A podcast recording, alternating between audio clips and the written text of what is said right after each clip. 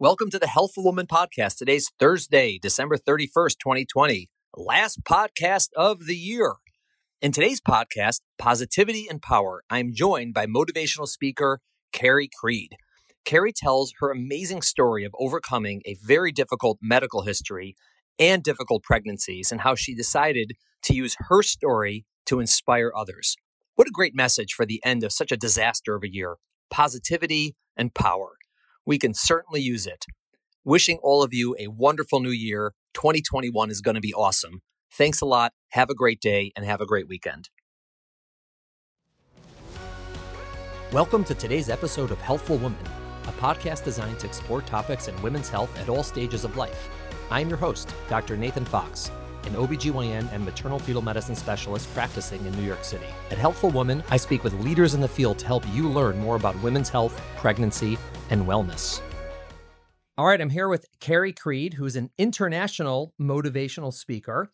She has a website, www.carriecreed.com. We'll give you the spelling of that at the end. Carrie, I'm so happy to have you on Healthful Woman. Thanks for coming on. Thanks so much, Nate. It's a pleasure to be here. I'm so excited about your platform and everything you've been able to do to help women, and I'm uh, very proud to be a part of it. I mean, our connection is is really new. You just heard one of our podcasts and like boom, reached out to us, right? That's right. I was actually following you on Instagram, and I think it was actually following the, the hashtag placenta previa. And one of your recent episodes came up, and I, I gave it a, a, listen and loved it. And then I reached out and kind of shared a little bit about my story, and then we connected. I read your story, we spoke, I learned about your story and what you're doing now and how you pivoted from you know what you went through to you know helping others and i just think it's a really interesting and amazing story on many fronts. Number one, just sort of what you were through medically and in terms of pregnancy, but also how you use that experience to really learn about yourself and about the world and about how to help other people. And that's what you're doing now. So I just think it's tremendous and I'm really excited to get into it with you. Thanks so much. I'm really trying to turn pain into purpose and you know there's only a reason to to go through what I've been through. And as you know, it's been a lot, and, and your listeners will soon find out. But there's no reason to go through all that if I can't turn it into a positive and, and help others to make their challenge that much easier to be able to leverage the strategies that help me as well. Give our listeners a sense of who you are, where you're from, and you know take yourself up until the point of your own medical story. Sure absolutely. So again my name is carrie creed and i am uh, married and a mom of two beautiful children. I have a five year old son tristan and a two and a half year old daughter tenley i live outside of philadelphia and i have my own company called Carrie Creed Consulting LLC. And for the past 13 years, I've actually been a sales executive in the payments industry and have loved the financial industry with, with payments and have presented to numerous clients on stages for that. And when I was going through various challenges in my life, not only growing up, high school, college, and my career, my medical history has taken me out of whatever I had been doing. And I've had a hard time getting back to what I was previously doing. But each time I was able to get back. And after going through those challenges, which I'll go in in a minute, you know, I realized that other people are having similar challenges. Other people are going through struggles. And not even in this day in, in, in, the world of COVID, just in general, other people are, are suffering with, with many, many elements. So I really wanted to put together my tried and true strategies that worked for me twice over a 20 year period and really share them with the world to help them. So, you know, where my story really starts is I was born with Ehlers-Danlos syndrome or EDS, and it's a rare connective tissue disease. It was very hard to diagnose. I was very flexible growing up. I had a lot of joint pain. I was very flexible in the standpoint where my fingers can go all the way back, my feet can go behind my head. You know, it was fun at first until I had knee braces and wrist braces and ankle braces and braces on my teeth for so many years because my teeth would move back and forth and my joints would sublux and finally had that diagnosis after I had major issues with with muscle weakness but it wasn't until I all of a sudden wasn't able to walk that you know my life really changed. How old were you when they made that diagnosis? I was a sophomore in high school, 16 or 17 and all of a sudden I just had extreme weakness was taken to the hospital and later transferred to a children's hospital in Philadelphia where I saw a geneticist. And I had been seen by another specialty hospital for many years and was misdiagnosed as hypermobility syndrome or growing pains. I heard over and over, which is very disheartening as a young, healthy girl to be in so much pain and just be told it's growing pains, or even I was making it up after not being able to walk. And picture this with me, Nate, and anyone listening. If, if you were to stand up and you have your feet parallel, and your kneecaps, your patellas are pointing straight.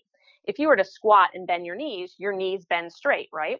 Right. Well, my right knee would bend medial. So it would bend completely behind my left leg, but my feet would stay parallel. Yeah. And that literally happened one day. And so the doctors at that time said that my IT band, the iliotibial band in my right leg had stretched out and that they needed to just shorten that a little bit. And if they pulled it, it would pull my patella forward and I would be able to walk again. So there was obviously a couple other things going on inside my leg. And, you know, they, they had that procedure and they did the surgery and I went to extensive physical therapy, which I've been in and out of my whole life and I rehabbed and I had a homeschool that summer to keep up with my class to start my junior year. And it was all great. And I thought, you know, I'd get past that and everything was fantastic. I decided to go to college.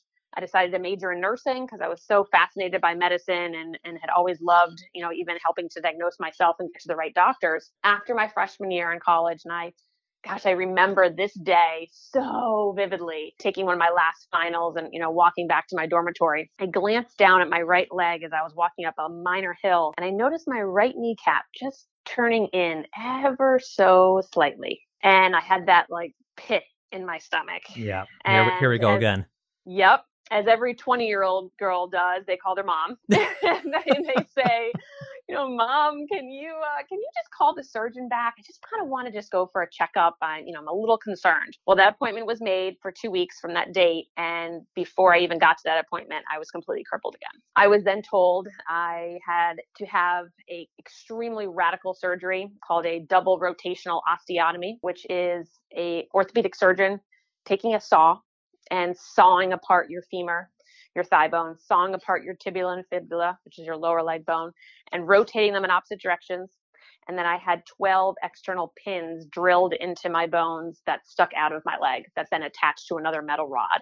Yeah, believe it or not, I have a friend who had that operation. But uh, yeah, it's it's it is it's a bear. It's serious it's stuff. Yeah, that is a, yeah. that's real orthopedic yeah. adventures. And oh, then yeah. and, and then you're 20. I mean, you're a young woman exactly. in college. I mean, I mean, it's no great time to have that operation, but I mean, that was that that must have just been so devastating. It was, and you know, at the time, I was told I was going to miss one semester of school, and I thought, okay, I can miss one semester of nursing school. I can probably do a couple things online. Maybe I can catch up and take some extra credits the following couple years and still graduate on time. Well, it turned out I missed two years, not two semesters, four semesters, but two years. I was actually hospitalized uh, for 73 days I was then moved home with the pins still in for another five months and then got the pins out only because my body was starting to reject the metal. And they told me I had a very good chance of having my leg amputated. Got the pins out that following May. So my surgery was in September, had the pins all through that end of the year into May, and rushed to the hospital, had the pins removed, and thank God they were able to save my leg but it was nowhere near healed. You know, throughout that whole time, besides intensive physical therapy three times a day, which involved just walking to help the cells recalcify to grow again. Very different when you have that surgery. It's not like you have a cast on your arm where your body just heals. I actually had to pound my leg for the cells to regrow that bone. I had a complete non union and my body just decided not to heal at all. And because of the Ehlers-Danlos and because of the pain in my leg when I was learning how to rewalk and trying to do that first on a walker and then later on parallel bars, as you can imagine, you know, it's super painful to stand on that leg that's broken in numerous spots. So if you can't stand on your leg, you put the weight on your arms, right? Well, that doesn't work very well when you have Ehlers-Danlos, and I ended up blowing out both my shoulders. Yeah. I then had to, you know, learn to walk with somebody else holding their belt and kind of do a dance where they had to walk backwards, and we had to choreograph it where I walked forward because God forbid if my leg was to hit theirs, it would be excruciating. So we made it work. But you're right, as a 20 year old woman, I mean, I, I had bedpans and bed baths for over 11 months. You wow. know, who, who took care of, who took care of you? Your parents? Yeah, my mom actually, she slept in a chair at the hospital for 73 days, never left my side. Then when I was home, I was placed in a hospital bed in our in our living room in our small apartment. And, you know, she took care of me. We had a nurse come in for a few hours in the morning. We had a physical therapist come in every day in the afternoon. And then my father would come over after he got out of work to come do physical therapy with me at night to put me back in bed before he went back to his own home. Wow. So it was a whole system that we had in place. And throughout that time, I, I started to learn the strategies of perseverance and how a positive mindset makes such a difference and how, you know, I was on so much medication, so much pain medication, and everyone's concern was addiction. And after all of that, I was able to come off of it within like three or four days with zero issues. Right. So I want to ask you actually th- two things. Number one, did did you have any siblings at home with you at the time? So I have an older brother Uh-huh. who's three years older than I am. So he was in college at that time. Got it. And do do does anyone either either of your parents or your brother have Ehlers-Danlos? So as you know, it's autosomal dominant, which means I ha- yeah, I have a 50% chance of passing it on, and one of my parents has to have it. Right. So well, no, you could have a new you could have a new mutation in theory. Oh, true. Yeah, that's true. What's interesting is both of my parents have never been diagnosed, but they both show different elements of it. Interesting. My mom's always been very flexible, and my dad has like has flexible feet.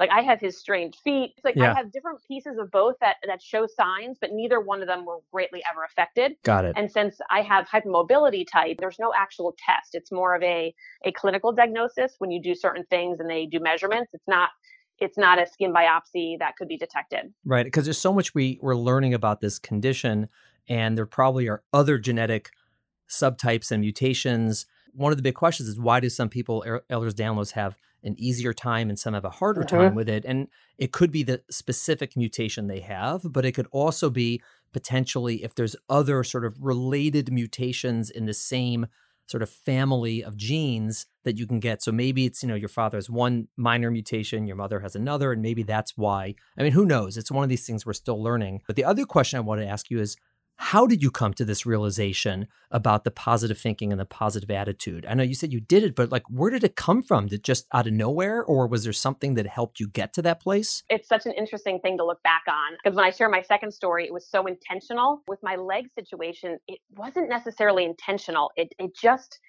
it almost came out from within me as as cliche or cheesy as that sounds. I just knew I've always been a positive person. I've always been an optimist. I've always been an extremely hard worker. Family struggled financially growing up after my parents' divorce, and I always knew how to be a, a go-getter and to get things done and not to sulk and not to do the woe is me. And so that really carried through with me throughout this process. And I knew that I had to look for that light at the end of the tunnel and keep pushing forward and celebrate the small wins. And, you know, the time at the hospital was really challenging, but I was also the most sick then and the most pain. And, you know, it's interesting how your brain blocks out moments in your life when you have extreme trauma or pain, because there's very little bit in the hospital that I can fully remember. My poor mother remembers every single millisecond that that occurred. But when I came home and I was, you know, not on as heavy medicine and had my routine going and you know took back some control of as much independence as I could that's where things started to shift for me and you know one of the the biggest things that happened was I happened to be watching like a daytime talk show during the day and Mariah Carey came on to sing like her latest single Through the Rain and I wasn't really a Mariah Carey fan or anything but I'm just sitting there watching it and for some reason, that song just resonated with me because the lyrics said, I will walk again. I will walk through the rain. I will stand up. And I like kind of took a double take and I'm like, oh my gosh, I, I, I am. And I, I immediately had to have that CD. And it's funny because I have no idea who bought it for me. You know, Amazon Prime was not around back then. Yeah. So I don't know how it got to me, but I would listen to that song three times every night before I went to bed. That's so cool. And her name uh, sounds like yours, Carrie. Oh, true. You know, I never realized that. That's that's actually so that's so true. Yep. Um, I you know listened to just that one track, and then I also started watching The Hour of Power, which is like a spiritual show, and you know they talk a lot. They have a ton of motivational quotes, and I had this little purple notebook that I put alongside my bed in this little plastic bin that had like my own little supplies that I could reach, and I would jot down these motivational quotes. And before bed, I would go through those lists and I would reread those quotes as after I listened to the song Through the Rain three times. And I would also maintain this is where I got like a little bit OCD to maintain control, but in a way it's it's good. Like when I went to bed at night, it was almost so childish, but like I had to have the blankets in a certain order and the stuffed animals around the bed rails sat in the same order because I couldn't move in bed. You know, I had pins sticking out of my leg. I was, you know, I'm laying on my back and I don't move for the next eight hours. So everything needed to have its place. And that's how I kind of took back control. And that's what gave me a little bit more power. And if I had power, it made me feel like I could prevail.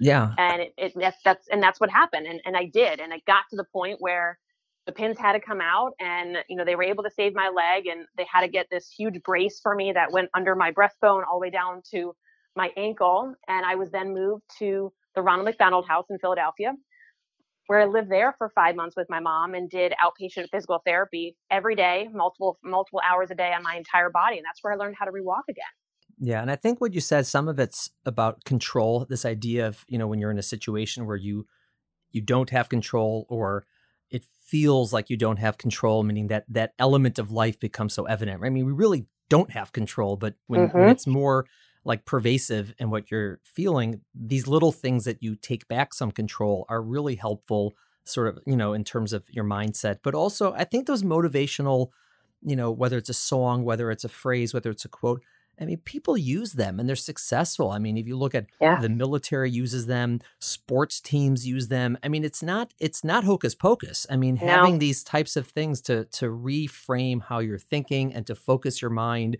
are actually helpful for people in getting through very difficult situations. It's so true. And you know, until you actually try it and until you're going through something and you need that positive affirmation, you might laugh at it. You know, looking at yourself in the mirror saying like i am strong i am powerful i've got this i can do this you know might seem really silly but until you're in that moment when you need to remind yourself of how strong you are because most of the times we don't realize what we all have inside of us.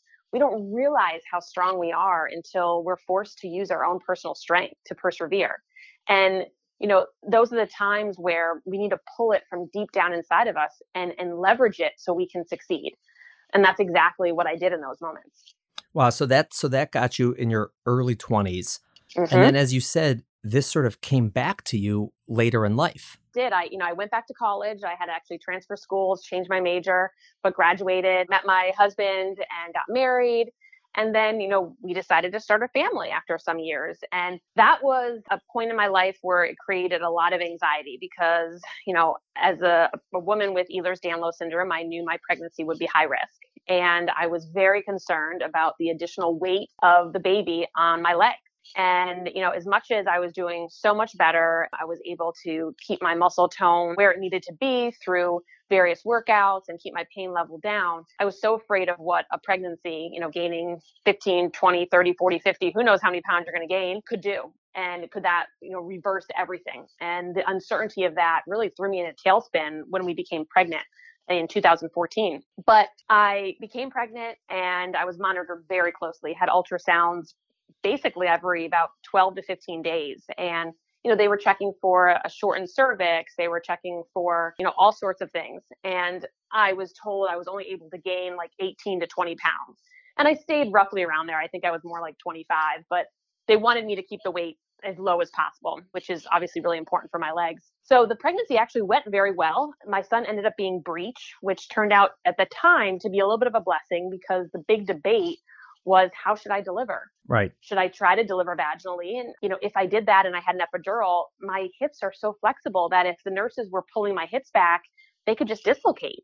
Yeah. I wouldn't be able to tell them to stop. But yet, a surgery, a cesarean, my healing time after surgery is so much lengthier than a typical person. So that wasn't the best answer either. So there was really no right answer, but you know, he was breached, so cesarean it was, and it allowed us to just kind of throw our hands in the air and say, you know, that we didn't need to make a choice. This is the only option. Right. You know, delivered him. He was healthy, wonderful. My recovery did definitely took many, many weeks, but I, you know, recovered and, you know, went on and everything was great. And two years later, we decided to expand our family again. And this time I wasn't anxious as much about the Ehlers-Danlos. I had done it. I had, you know, relost the 20 pounds. I was actually the healthiest I had ever been. I had started a new exercise program. I had come off any medicine I was on for inflammation, like the healthiest I've ever been. What kind of exercise were you able to do with your Ehlers-Danlos? So what I found was barre, barre exercises, you know, a combination of Pilates, yoga, and ballet. Oh, uh, is is is the best for me. All yoga with with stretching is not good. Pilates is wonderful, and but this barre exercising with like you know the tiny motions but repetitiveness has really created this long lean muscle for me, hmm and it has just it's changed my my whole body. It's changed the, the the pain level that I have. It's changed the tone. It's changed the way my muscles support my joints. It's been a, a, a huge blessing.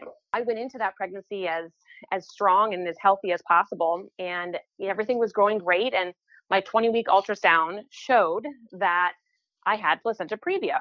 You know, at that point, it's interesting because you know, going back to your previous episode on placenta previa and how you said, you know, don't don't ever Google that because it leads you down a, a you know a bad path. They'll find you. Uh, yeah, yeah, exactly, exactly. So I had, interesting enough, I had never heard of placenta previa prior to them telling me I had it, and I didn't understand even, you know, they they said, oh, it's just you know your placenta is covering your cervix, and you'll have to have a C-section. And I was like, okay, well, I'm gonna have a C-section anyway, so no big deal. right, right. So I kind of left that appointment as it's really no big deal. You know, they did tell me that I had an increased chance of bleeding and I have factor five Leiden as well. Normally I take a baby aspirin, but when I'm pregnant, I had to have an injection of blood thinners every day. So the doctor had said, you know, since you're on a blood thinner and you have an increased chance of bleeding, that's not really a good combo. So if you do bleed, you're going to bleed heavily and you know, you need to make sure that you get medical attention. and at the time, they didn't go in with you the the risk of that placenta accreta. They did not. I mean, that's okay. It usually it's usually not the case. It, it depends how it looks on ultrasound, but it's about a ten percent chance. If you have a prior C-section and a placenta previa, that combination makes accreta about ten percent, um, give or take. Got it. So, but again, when you see it on ultrasound, you can sometimes make that number higher or lower based on how it appears. Well, what's interesting is the doctor, he mentioned placenta previa and then threw out the word placenta accreta and then mentioned hysterectomy and then went back to previa. And I literally left that appointment not knowing what I had. Right. And w- w- I actually ended up having to text the doctor later and be like, wait, do I have a accreta? Do I have previa? Like, which one should I be Googling? Which one should I be terrified of? Yeah. yes, yes. And he was like, you do not have a accreta. You have placenta previa. Like, everything will be okay. I'm like, okay, thank goodness. So at that point, uh, you know, I continued on with my daily life. This was, you know, November, December of 2017. I was traveling for work extensively. I trip in, in Seattle. I was in New York. I did a week in Germany. I was, you know, hustle and bustle of the holidays. I was everywhere. And, you know, it wasn't until I went to another OB appointment and I was around around I think like 22 weeks and my OB was like, "How are you doing?" and I basically just said, "I'm fine." And I just happened to mention that I was traveling and she was like, "Wait, you're traveling? You you can't be traveling." I'm like, "Says who?" Like no one's ever told me. And she's like, "You can't be exercising." Like I'm like, "Wait, what?" And she kind of put me in a panic. I'm like, "I'm leaving for Germany in like 24 hours. Like I I can't cancel this trip. This is a huge trip for me." And so she's like, you need to take all your medical information with you. And so she printed out this binder for me that I took to Munich, Germany. And I remember walking out of the office thinking, wait, what what is happening? Like how serious how, how serious is this situation? Like what what is happening? I was like, okay, this is this is bizarre. And so I talked to her about exercising and said, you know, she said barre three is totally fine as long as I'm taking the modifications and not doing planks or, you know, heavy squatting. So I'm like, okay. So I go to Germany and I come back, thankful everything's all right. And she told me I'm not allowed to go anywhere after that. That was a couple days before Christmas. Uh, You've been grounded. I was grounded, totally grounded. And I was like, okay. So we had Christmas, we had New Year's. And on January 5th, 2018, I was it was a Friday. I was running an errand on my lunch hour. I just had gotten done exercising and I took a, a barre class over lunch and then ran to a store right down the street to return a pair of leggings. I was actually at Motherhood Maternity. Go figure. Mhm. And I'm at the counter and I felt this gush. And How many You weeks were you at the time? Give uh, or take? 25. 25. 25. Okay. Yep. And you know what's interesting is when they tell you you have a chance of bleeding, you know, not to be like too much TMI, but like women have discharge and stuff, Right. and whenever you feel This, something, this is the I'd place always to be at TMI. We are all about TMI. Br- You can Yeah. whatever you want to say, we'll listen to it. Yeah. so whenever you had a little discharge, like I'd always like excuse myself to the bathroom if I was at work and just just check, right? Yeah. And everything was always fine. But this was a gush. Yeah. And I thought to myself, I'm either hemorrhaging or my water just broke. Yeah. And I have never felt my water break before because I had a C-section, Yeah. but I'm like, this could be what it feels like. So I went to the bathroom and there was blood everywhere. Yeah, that's a pretty scary thing. so scary. And I immediately called 911 and I went into a disorientation of my medical history in the calmest, coolest way because in my mind, I was like, if an ambulance comes and they don't know who I am or how many weeks pregnant or why I'm bleeding or anything, like that could be really bad for me. Yeah. So I was go, going through everything so they would know. Uh, thankfully, the bleeding stopped. I had to lay on the floor until they arrived, and gosh, the poor the poor retail clerk was having a heart attack. oh my Like god. she kept saying, "How are you so calm? I'm about to freak out." And I'm like, "Oh well, don't do that because I'm trying really hard to stay calm." But they, you know, they took me to the hospital, and they they later transferred to your hospital, the the correct hospital, or you had to get transferred No. after? I had to get transferred, and I had asked that the, the ambulance driver to take me to the one where they had a level three NICU just in case I had to deliver. Right. And they they refused because they said we have to take you to the closest hospital because you're our patient, not your baby. Yeah, that's so tough. Those things are so hard. Oh my god, Oh, we have that all the time because the ambulances have to do what they have to do, but like you know, the second you're going to land in one of those local hospitals, they're going to say, "Oh my god, you got to get the hell out of here Yeah, as soon as it was- it possible." Because that baby comes out, we can't deal with with that baby at that age. Right. So oh, it's It hard. was it's awful. hard. And I mean, yeah. the hospital that they were going to send me to was still a great hospital, but they had a level two NICU. Yeah. So they can only see babies from 32 weeks on. Yeah. And, you know, as a mom, my, my number one goal is my baby and everyone else's number one goal is me.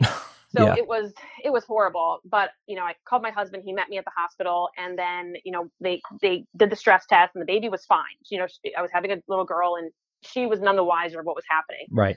And I was later told I had about a 30% chance of delivering that Yeah. day. The transfer took forever, probably six or seven hours. I was transferred 15 minutes away to another hospital that had a level a level three NICU, and I never left for 65 days. And your doctors were they at that hospital? I mean, they could see you there, or did you have to have a whole new set of doctors? A whole new set of doctors. Oh dear. Yeah, that's Yep. tough. A whole new set of doctors. people like me. yes, yeah, there you go. But you know what? Those doctors I had fallen in love with. I actually transferred all my future care to those doctors and nothing against the other ones. I just now I'm Sure. completely bonded to them in a different way. Right. And so, you know, I was there and they originally told me that I had to be not bleeding for 24 hours to go home. And I was At like, least, "Okay." yeah. So I bled on and off for four days. And after the fourth day, they said, you know, since you've been bleeding for a couple days now, you need to be not bleeding for a week to Yeah. go home. Uh huh. And I said, okay. So we got to about like day three in that week.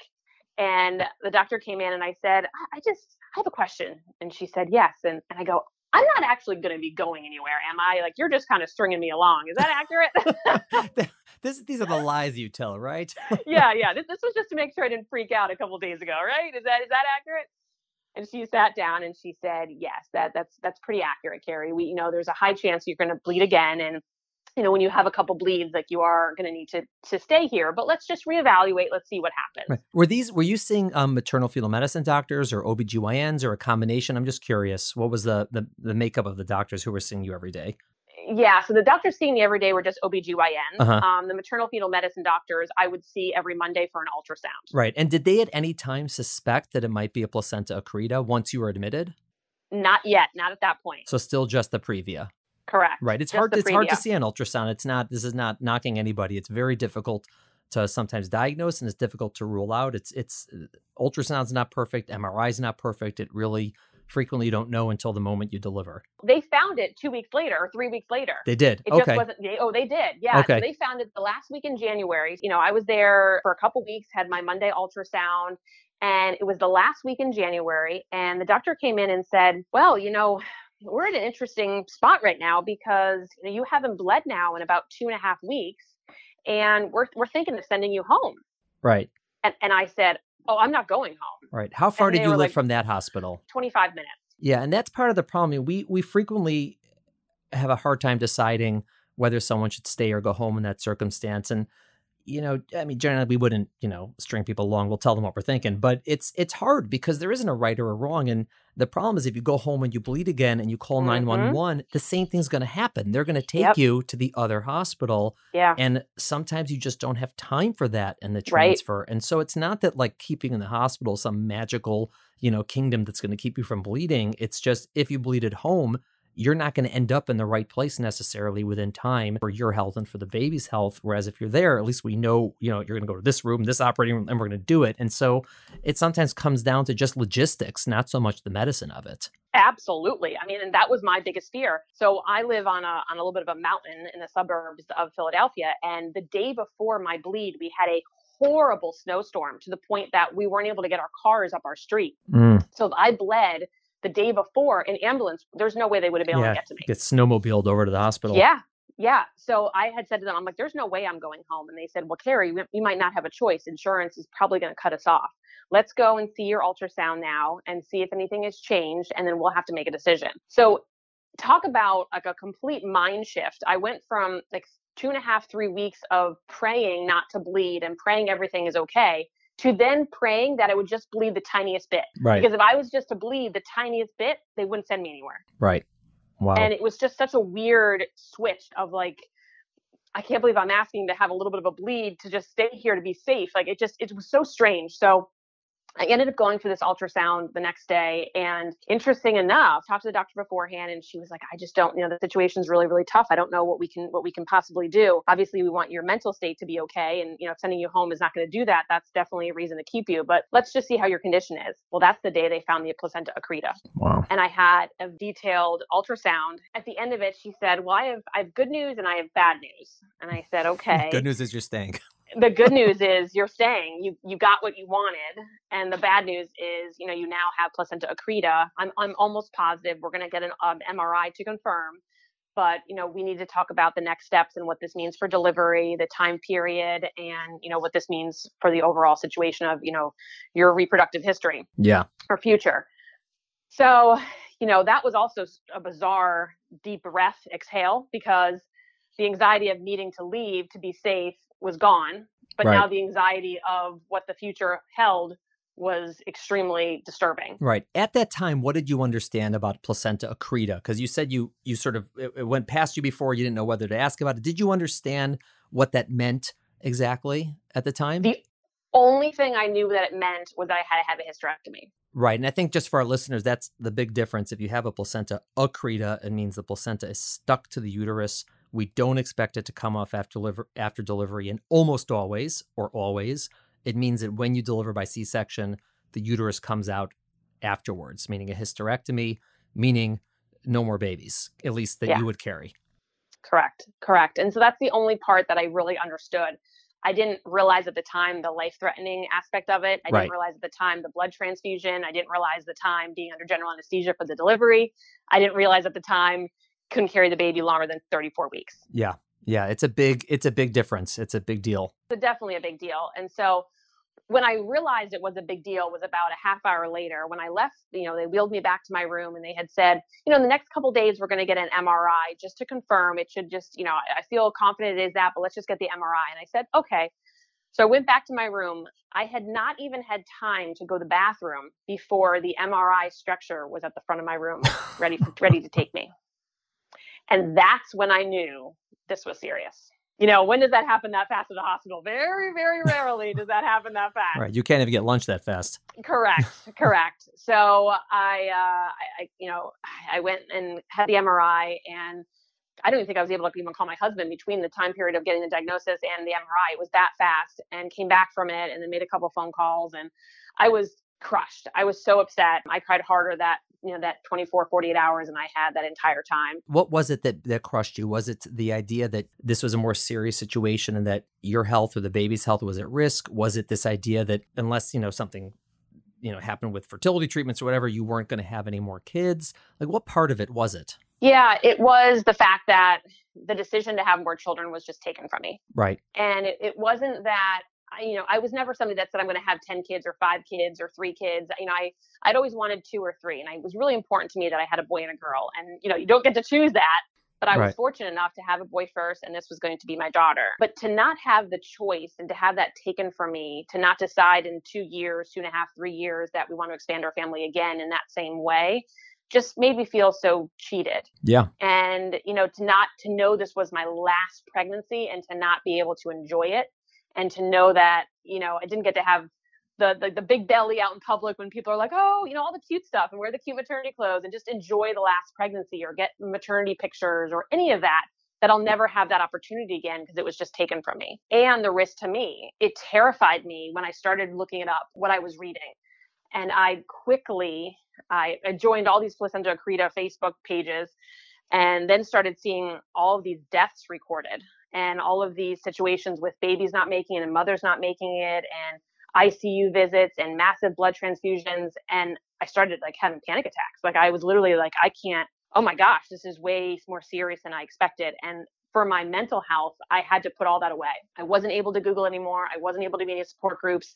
I had to put it away. And I, you know, openly asked my doctor when she came in very serious questions about what to expect. And when I was told that I couldn't carry her past 30 weeks because the risk to me was going to be too large. 34 um, weeks, right? 34, I'm yeah. sorry, yeah, 34 weeks. The risk to me would be too large. And that, you know, she'd go to the NICU and I'd likely be in the ICU afterwards. And they weren't really sure how long it would take till I'd be able to see my daughter and that I'd have a blood transfusion and, you know, all of that it was just a lot. It was a lot to handle. As I continued getting ultrasounds through February, the accreta turned into increta. So the placenta was digging deeper into my uterus. The situation was getting a lot scarier. And I had a second MRI the end of February where they thought it had gone to percreta through my bladder and was right uh, through my uterus and it was right next to my bladder. Right. So they had always said to me 34 weeks was going to be the last. And so at that time, that was March 6th my original due date was April 15th. And so I had, you know, a homemade calendar that I had on my wall and I had originally circled, you know, in red March 6th and I visualized that every day. And anyone that told me I couldn't get to March 6th, I'd kind of politely kick them out of my room and I said, "You're dealing with Carrie Creed here. I am getting to March 6th. There's no ifs, ands, buts about it." And at the end of February, my doctor came in and basically said, you know, Carrie, the the MRI does not look good. The latest ultrasound does not look good, and we're gonna we're going to bump up your surgery about, you know, nine ten days. I, I, was adamant. I said, no, no, we're not, we're not doing that. Like I, I couldn't handle that loss of control. Yeah. The switch. I had yeah. focused so much on March 6th. I couldn't handle moving it to like, I think it was like February 26th. It was not even a big, a big shift. I, I couldn't handle it. And she was supposed to be my April baby. Now she's my March baby. She's not my February baby. My son is born in February. They're not having the same month. Like I, this, this, no. And it, it sounds so silly, but that was my way of controlling the situation. And, you know, they had said, like, I'm sorry, you, you know, you, you don't have a say here and this is this could be really bad. And, you know, we're gonna have ureters put in, like the stents put in your ureters to make sure that you know they're not nicked and we're thinking about doing a balloon but we're not sure how that's going to work with your clotting condition and so much back and forth on what they were doing from a treatment standpoint and i was so impressed with that hospital by the way of the plan that they so quickly put in action i mean to the point where they had a box already in the OR with all the surgical supplies ready to go. Right. They did dry ones, dry runs every day with the staff on how quickly they can get me to the OR. I mean, the entire hospital knew about my case. Right. What hospital and, was it, if you don't mind saying? Yeah, that was it was Bryn Mawr Hospital in Bryn Mawr, Pennsylvania. Great, great. Yeah, I mean, it, it and it's true that people with the placenta accreta, if you look at the data, when you look at you know the deaths and all the things you mentioned, the the likelihood of something horrific happening is much, much higher when it's unplanned, unknown. Right? If someone walks into the hospital and they're hemorrhaging and they have this, then yeah, really bad things can happen. When it's planned and known and you have a team in advance and they are prepared and they do this sort of preparation, sure, obviously it's very dangerous and things can go wrong. And you will probably have, you know, ICU, blood transfusion, and all these things. But the overwhelming likelihood is you're going to walk out of there. And it's a massive difference between those two situations. And so having a place that's prepared for this and knows what they're doing is really the the best way to assure a good ultimate outcome. Absolutely. And I think what made me more nervous in that situation is just my my other health conditions on top of it. You know, they were concerned about the factor five and the Ehlers-Danlos and all the other intricacies that made it so challenging. That's what concerned me. But yes, you're entirely correct. You know, when when it's non-diagnosed, prior diagnosed, that's that's when, you know, massive hemorrhaging occurs for sure. They did move the date up ultimately? They didn't, which was oh. interesting. there was a there was a scheduling issue at the last minute when they were deciding it the next day. And, you know, they had already put this big team in place of every everyone that was so briefed on my case and you know had practiced and talked weekly and there was two people out of the key like 12 that weren't going to be able to make that date work. Ah. And they decided, they looked back at the ultrasound and they said, you know, we fully don't think that waiting an extra week, week and a half is going to make that big of a difference. Right. And you haven't so been bleeding gonna, either. Right. And I had not been bleeding. So they right. said, we're going to go back to the original date of March 6th. And you know that was just like an unbelievable celebration and you know i they had said you know but if you do bleed in advance like you're going to probably need to deliver and i said i understand that i just don't want to have anything scheduled prior right like if something happens prior i'm, I'm accepting of that so you know, I did get to March 6th and surgery actually went extremely well. They did have to give me the, the hysterectomy and remove my uterus and my tubes. I cut my ovaries and I cut my cervix. I did have a blood transfusion, not a huge one. I don't remember the exact amount, mm-hmm. Mm-hmm. but definitely had a, had a transfusion. And my daughter went to the NICU. She was there for 18 days. Thankfully, I actually did not need to go to the ICU. It's great. They felt, they felt the surgery went so well and I was fairly stable when I woke up in excruciating pain, but stable enough that I didn't need to go to the ICU, which was wonderful. And then I continued on with, you know, with my recovery. So I, you know, I feel extremely blessed and fortunate that I have not had any lifelong medical issues regarding it. The placenta was just about to go through my uterus. It had not gone through yet. So the bladder team was there ready for bladder surgery, but I did not need that. Great and I'm very thankful for that because I do know a lot of people struggle with with that uh, yeah. procedure and, and, the aftermath of it. So very very fortunate. How do you decide to take these stories, to take your, you know, what you'd been through, your experiences, what you learned, and then to, you know, bring it out to other people? Yeah, well, it was the time that I was in that hospital when I was pregnant, and I knew that the, the I knew the max amount of time I could be there would be 65 days. When I circled that March 6th and counted down in the calendar, I knew it was 65 days, and I didn't have weeks and weeks to determine the strategy that I would use to get through this time because this was fully mental. You know, with my with my leg surgery, I was in pain and struggling and recovering. This was I was completely perfectly able mentally, physically. I just had to be in bed, and so it was a full mental game to to persevere.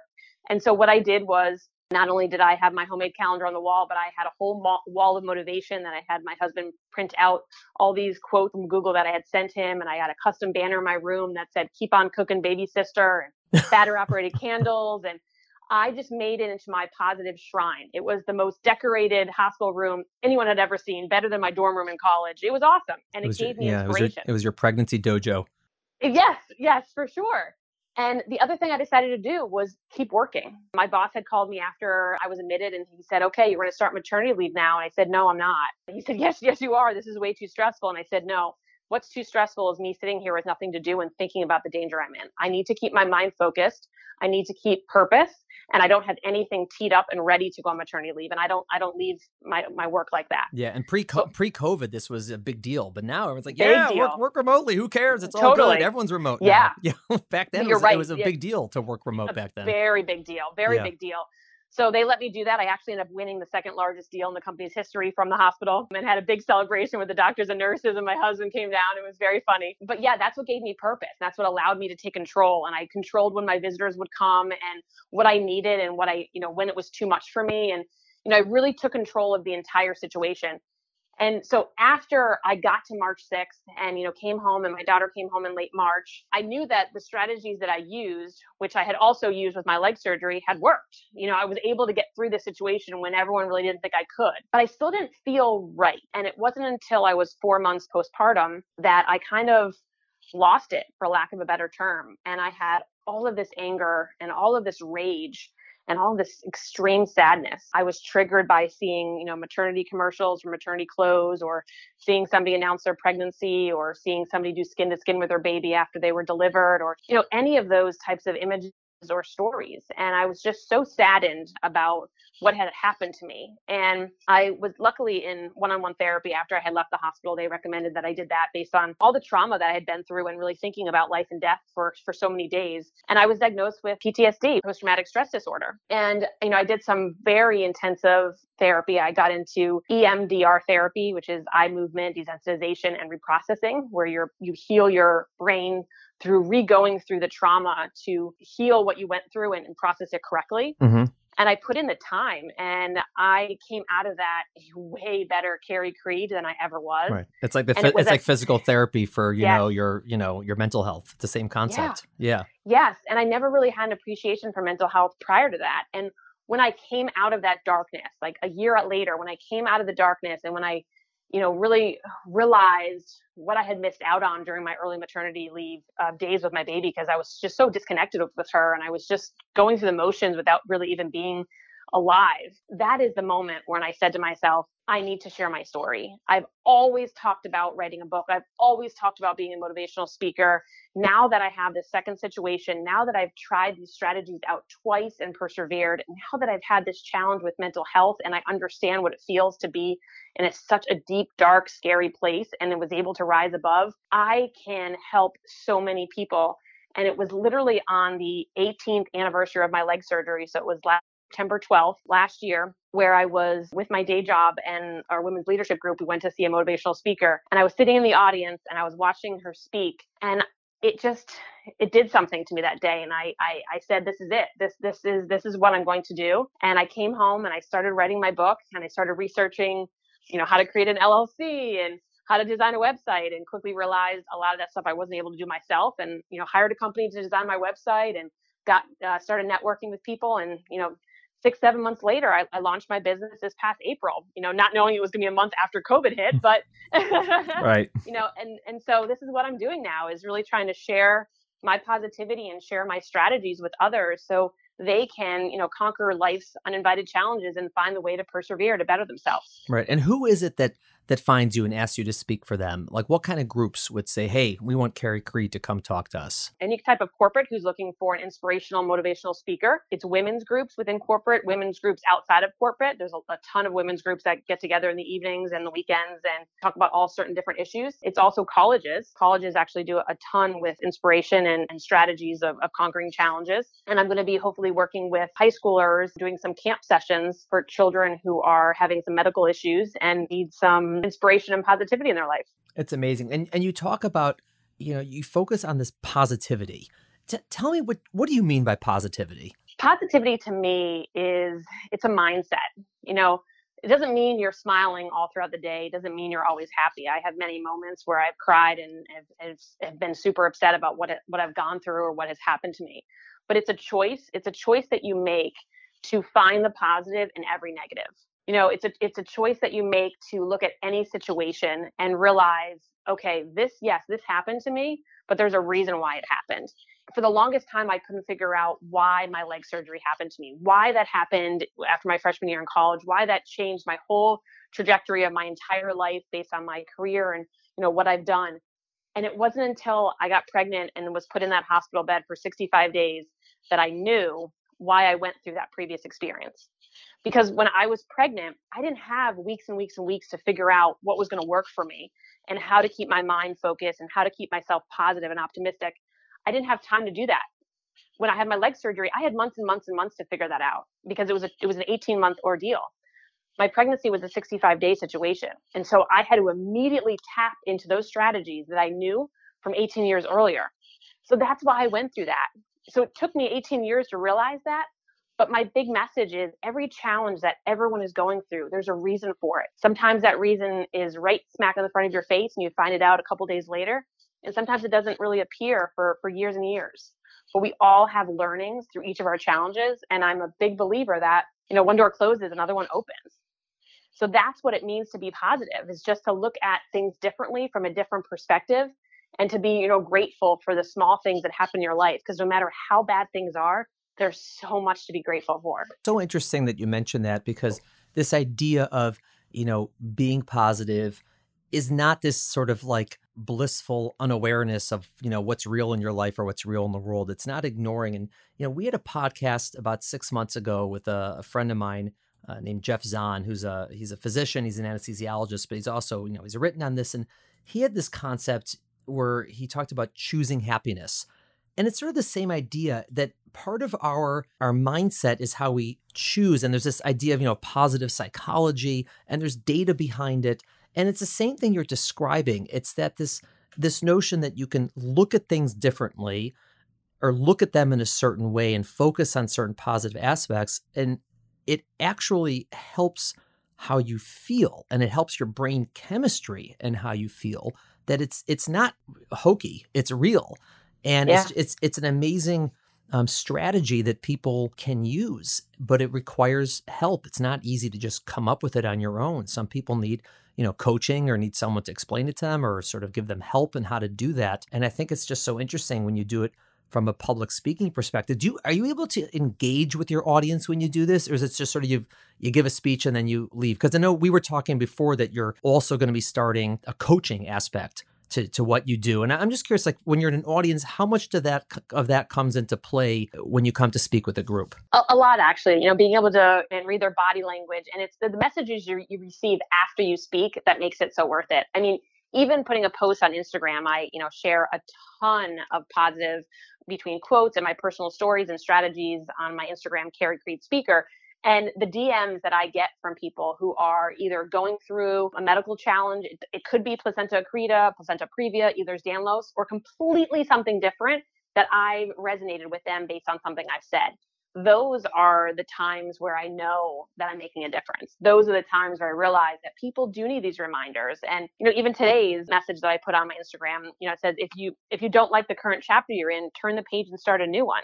You know, it's all up to you. We all have this choice. We have this choice to be positive. We have this choice to be thankful and grateful. And on the flip side, we have the choice to agonize over the one negative thing that happened in one day or you know how we acted with our kids last night and just to harp on that today and feel horrible about it just we have, we have to let those things go we have to choose to find the joy in the day we have to choose to find the positive in the negative situation because it's there it's just easier sometimes to find the negative. The, the negative is right in front of our face. It's easier to find that and to talk about it and to, and to sulk in it. Sometimes it's harder to find the positive, but once you do and when you focus on that, your energy shifts, your mindset shifts, and your your energy that you'll you know show to the world shifts. Another theme that seems to come up a lot is not just this positivity, but this idea of power. That people are more powerful and they have more strength than they assume that they have. What do you mean by that, and how do you how do you convince people of that? Like, what's your argument that that's true? It's true because I mean I'm a living proof of that. I I never would if, if you told me at the age of 20 years old that I would be missing two years of school and almost have my leg amputated and be in immense pain for for you know for over a year, I would have said there's no way I could deal with that. There's absolutely no way I'd be able to handle that. But I did, and so everyone has it within them. They just need to choose to pull it out you know, people like to use problems as excuses. They like to use negativity for attention. And if you can flip that energy, if you if you're going through a challenge and you're or you're diagnosed with something and you know, hey, don't ignore it. First of all, take time to be upset, take time to cry, take time to vent. I'm a huge believer in that. Don't bury it. Just don't stay there. And once you flip that switch and you say, "Okay, yes, I've dealt this card and I don't like this card, but I am going to turn this and I'm still going to be able to do good in my life and I'm still going to be able to continue on to do XYZ. And it might look different than how my original plan was, but that's okay. And as soon as you flip that switch and you decide to push forward and you decide to find the good that could still happen, you've won. Wow. That's the big difference.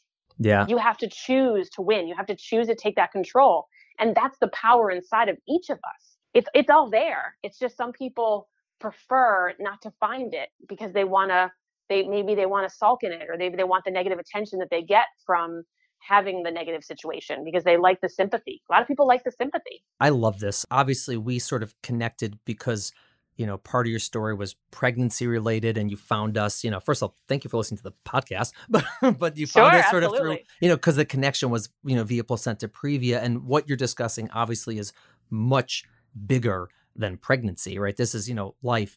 But I just believe all these things that you're talking about. It's so true. This idea of being positive, this idea of realizing your own power, this idea of, you know, like you said, it's totally eh, acceptable and expected and healthy to sort of, you know, grieve over something Yeah. bad that happens to you and to process it that way and to, you know, let it out, not to bury it. But then at some point, and that may be a day later, a week later, a month later, at some point you have to say, all right, you know, we're going to try to flip it. And it's hard but it is doable. I- And I've also in my own life, especially with so many of my patients who have gone through, I mean, unbelievable challenges that I can't even fathom.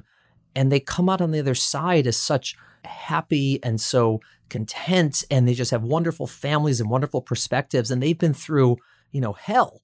And it's just Mhm. unbelievable to, and it's inspirational to see people who do that on such a grand scale, but all of us, even on just small scales, if we haven't been dealt such a horrible card, everyone's got bad things that happen to them at some point Yeah. in their life. How do people find you? If they want to know more about you, they want to hear what you're saying, they want to read what you're doing, tell everyone how, how, can they how can they reach Carrie Creed? Well, the best easiest place is on Instagram, and I'm at Carrie Creed Speaker. You can also go to my website, carriecreed.com, and that's C A R R I E, and then Creed is C R E E D. Carriecreed.com. I'm, um, you can also link to my Facebook and Instagram page. Most of my content's on Instagram, so that's the better one to follow, and I, I post a lot of more current stories there. And then you know my email is on my website as well, so you can definitely reach me. You know, I'd love to engage with you on Instagram. I love you know going back and forth with comments and, and making sure that you know what the content I'm putting out there resonates with each of you because my whole passion right now is is really trying to make sure that everyone knows how strong they really are and and how to persevere and to never give up and living your life with that positive mindset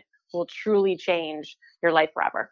It's amazing. It really what a great message. Thank you so much for for doing this first of all because it is absolutely helpful to people.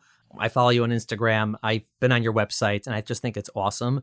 And thank you for coming and taking the time to speak to our listeners on the podcast. I'm sure they really appreciate it as well. Oh, thanks so much, Nate, for having me. I really appreciate it. It's been so fun getting to know you. Thank you for listening to the Healthful Woman podcast. To learn more about our podcast, please visit our website at www.healthfulwoman.com.